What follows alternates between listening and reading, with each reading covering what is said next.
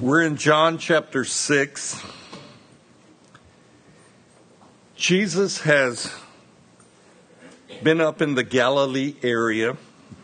He's been doing miracles. He's been healing many people. He just fed the 5,000. And they have found their way back around to Capernaum. And this crowd, this multitude, They've been infiltrated now because of popularity of Jesus with the religious leaders. The religious leaders from Jerusalem have come down to Capernaum and they're starting to stir up unbelief in this crowd. This crowd challenges Jesus. And they want to know what work will you perform that we can see, then we will believe you. the miracles that Jesus has just done doesn't seem to resonate with them. The healing of the sick, the infirmed, and the feeding of the 5,000 men, not counting women and children, with uh, uh, five loaves and two fish, or maybe it's the other way around two fish and five loaves. I don't know. But anyway, but the heart of the crowd is revealed. They want to see Jesus do more signs, or basically, they want to be fed again by the Lord. And they're saying, Jesus, if you are who you say you are, Moses gave us our fathers manna from heaven. Can you do the same? But Jesus corrects their thinking. And he says, Moses gave you nothing, but my Father gave you bread and manna. And he will also give you true bread, bread from heaven. And the bread from heaven is spiritual. It's spiritual bread.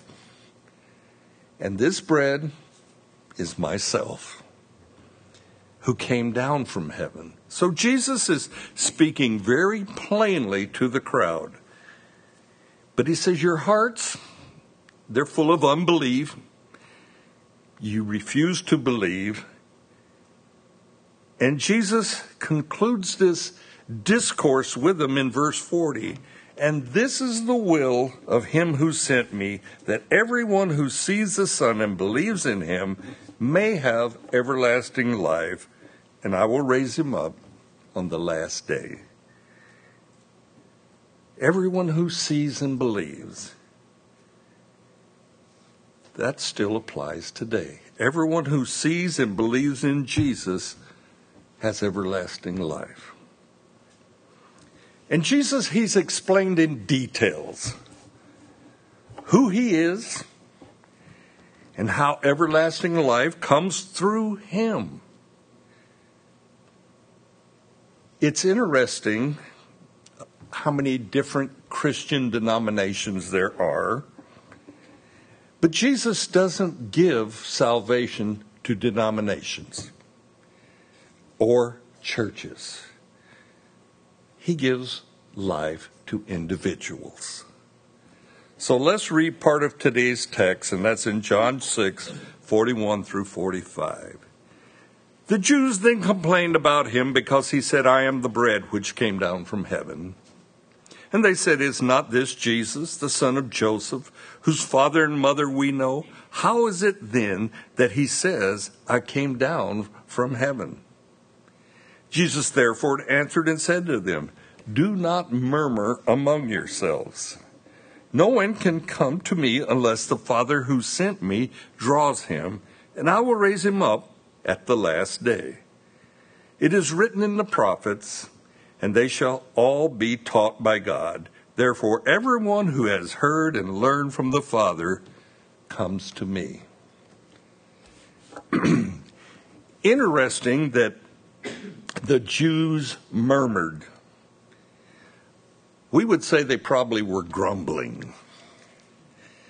Murmur describes the sound of grumbling.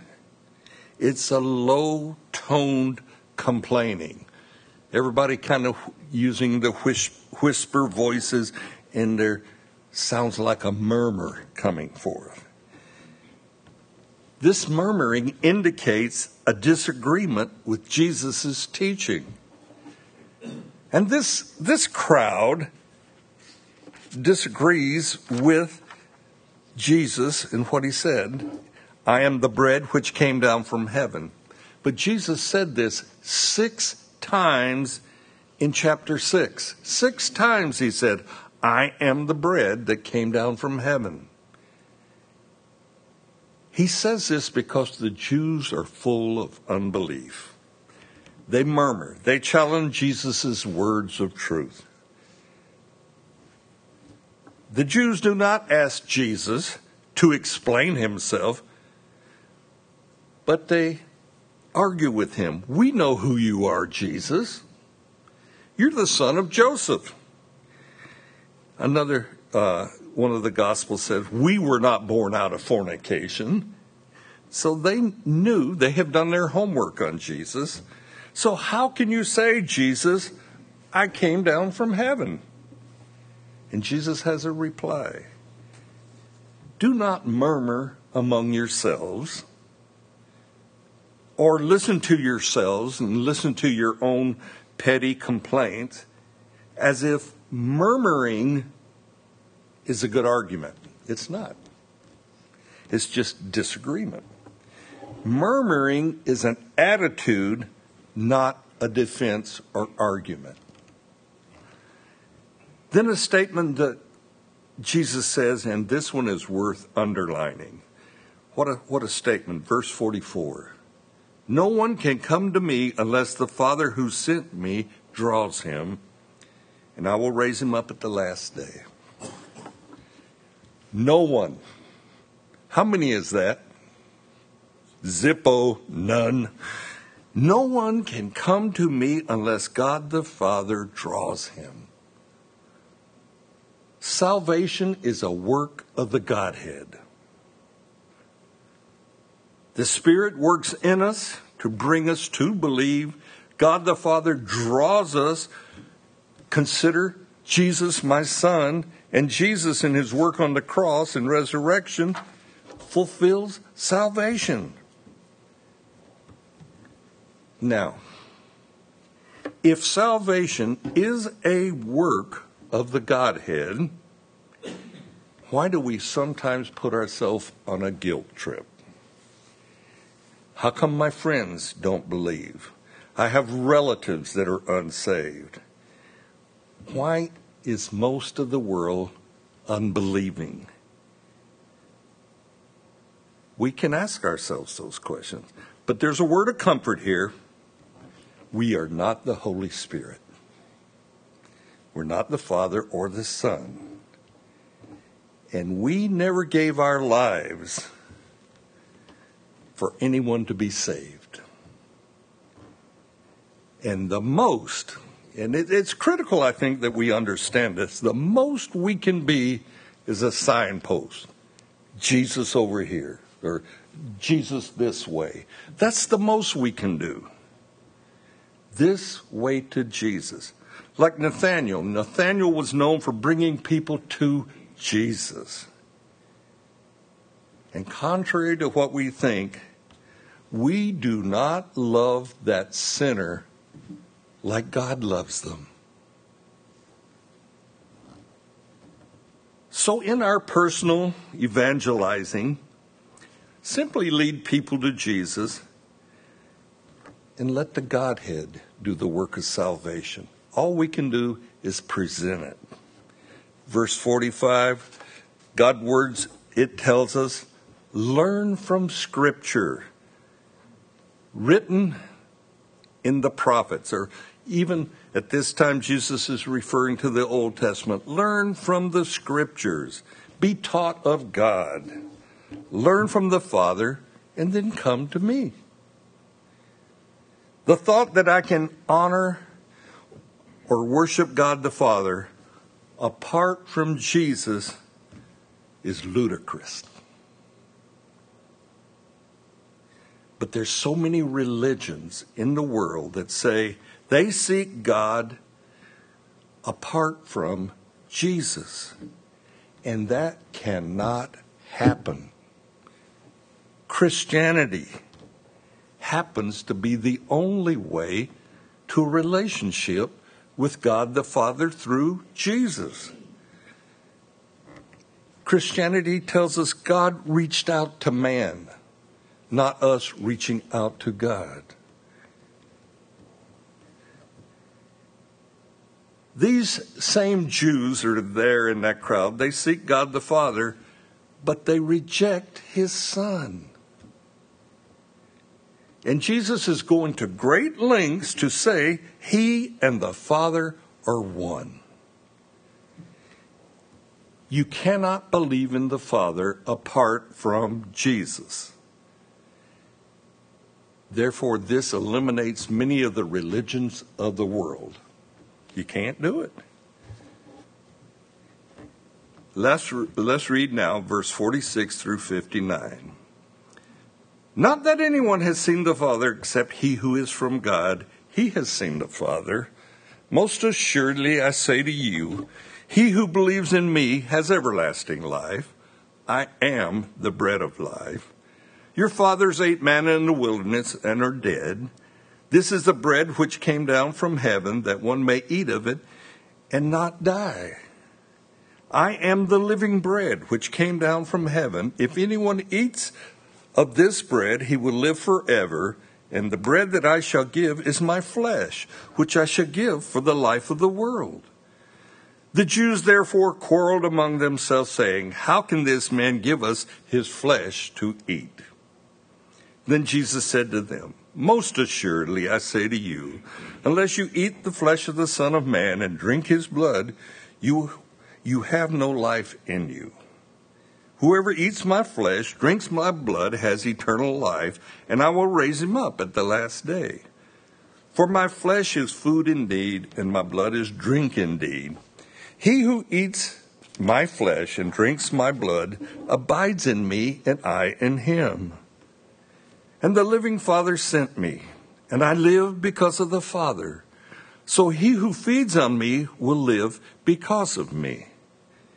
This is the bread which came down from heaven, not as your father ate the manna and are dead.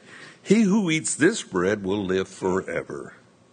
These things he said in the synagogue as he taught in Capernaum. Jesus speaks of eating and drinking of himself. And I do not necessarily relate this to communion. You can, it's obvious, but I don't think that's really what Jesus was talking about. He's speaking of believing, being submerged into Him, coming after him with all your strength, soul, and mind. Verse 47, he says, Most assuredly, he who believes in me has everlasting life from the bread of life. Two times Jesus declares he is the living bread, and that's in verses 50 and 51. Our Lord Jesus came and he took on human form he came and dwelt among us. And for us to have everlasting life, the only requirement is belief. But belief in a complete, thorough way. Not just giving mental assent to, but believing to the point of having a lifestyle change. Now, we know that we're not allowed to judge anyone that says they believe or do not believe. The Lord doesn't give us that privilege. But we can witness, we can see lives changed before our very eyes. All we have to do is look back at our own life. When you were born again, did your life not completely change? Did your habits not change? How about your attitudes? An overhaul on your attitudes. Our thought processes became new. simply because we now believed. We are to be consumed into our Lord, eating and drinking our Savior. And you know, when you've really believed in the Lord, you want everybody around you to also believe. And we can we can become a, a nuisance, a pestering nuisance to our friends when we become born again. They don't necessarily want to be around us because of what we talk about all the time. But Jesus gives us another most assuredly, and that's in verse 53, and he, he declares, If you're not consuming me, you have no life in you. If I'm not your all in all, I won't take second place. There is a danger, I think, with those of us who have been Christians for any length of time, and that's our belief in Jesus, belief in the cross and the resurrection. It can become commonplace in our hearts and lives. I would say to us allow the Holy Spirit to keep Jesus the center point of your life. Do not grow tired of Calvary. Allow it to possess you. Eat and feast upon the work of Jesus. Absorb Jesus into your physical everyday life. Fellowship with Jesus. Eat and drink of Him. We need to allow Jesus to be part of our everyday life. And the only way we can do that is by feeding upon Him. Feed upon Him. Like we do regular food, just every day. Let it be a process. In verse 58, it says, This bread which came down from heaven, not the physical manna your fathers ate in the wilderness, they ate and they are dead.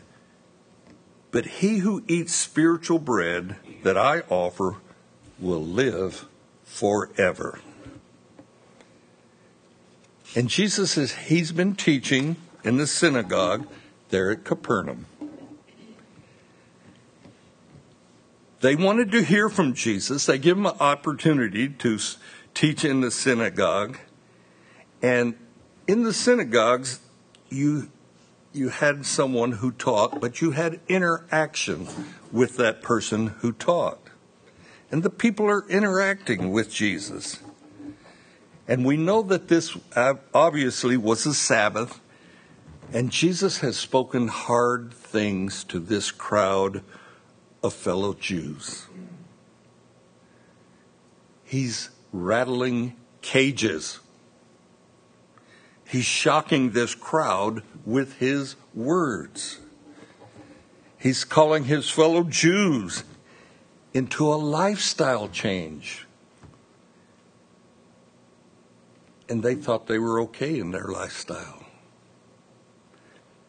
And he's saying, Believe in me, who came down from heaven, and feed upon me spiritually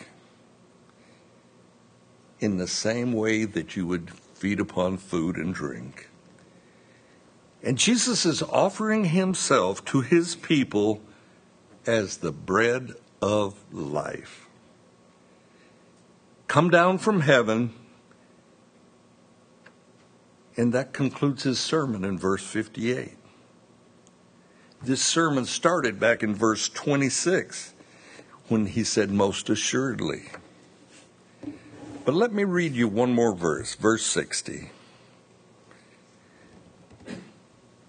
When the disciples and the people hear this sermon, they have a reaction. This is a hard saying. Who can understand it? So I ask you, who can understand it? We, as born again Christians, believe and understand the words of our Savior Jesus, and we are counted blessed. And the reward, everlasting life. What better deal can you get than that?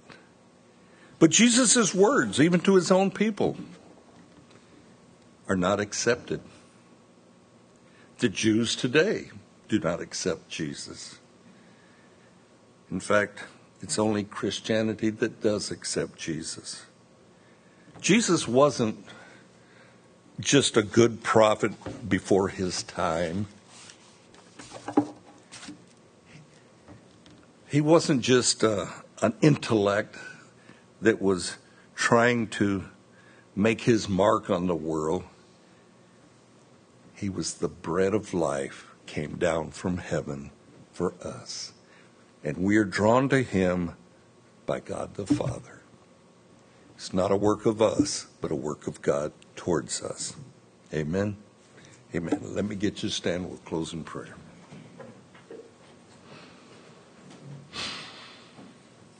Father, first of all, we thank you for sending your Son to show us the way, to suffer the cross, to rise again, overcoming sin and death, and providing for us a relationship with you. And Lord, we would pray that as we run into those that do not believe, that we would just be a signpost pointing them to you, Jesus. And we ask you by your Spirit to do a good work in hearts and lives. Lord, you told us that you came to seek and to save the lost. We never saved anyone. We can go through our programs of evangelism and all this, Lord, but it's you who saves. It's you who change lives. It's you who set us on our feet and wash us clean, Lord, and we thank you for that. And so may our heart, may our lives be centered upon you and your good work upon the cross. So, Lord, don't let us be like the multitude that doesn't believe, but give us a heart that is believing. And we pray and ask for this in Jesus' name. Our worship team refuses to come back up here and do a closing song.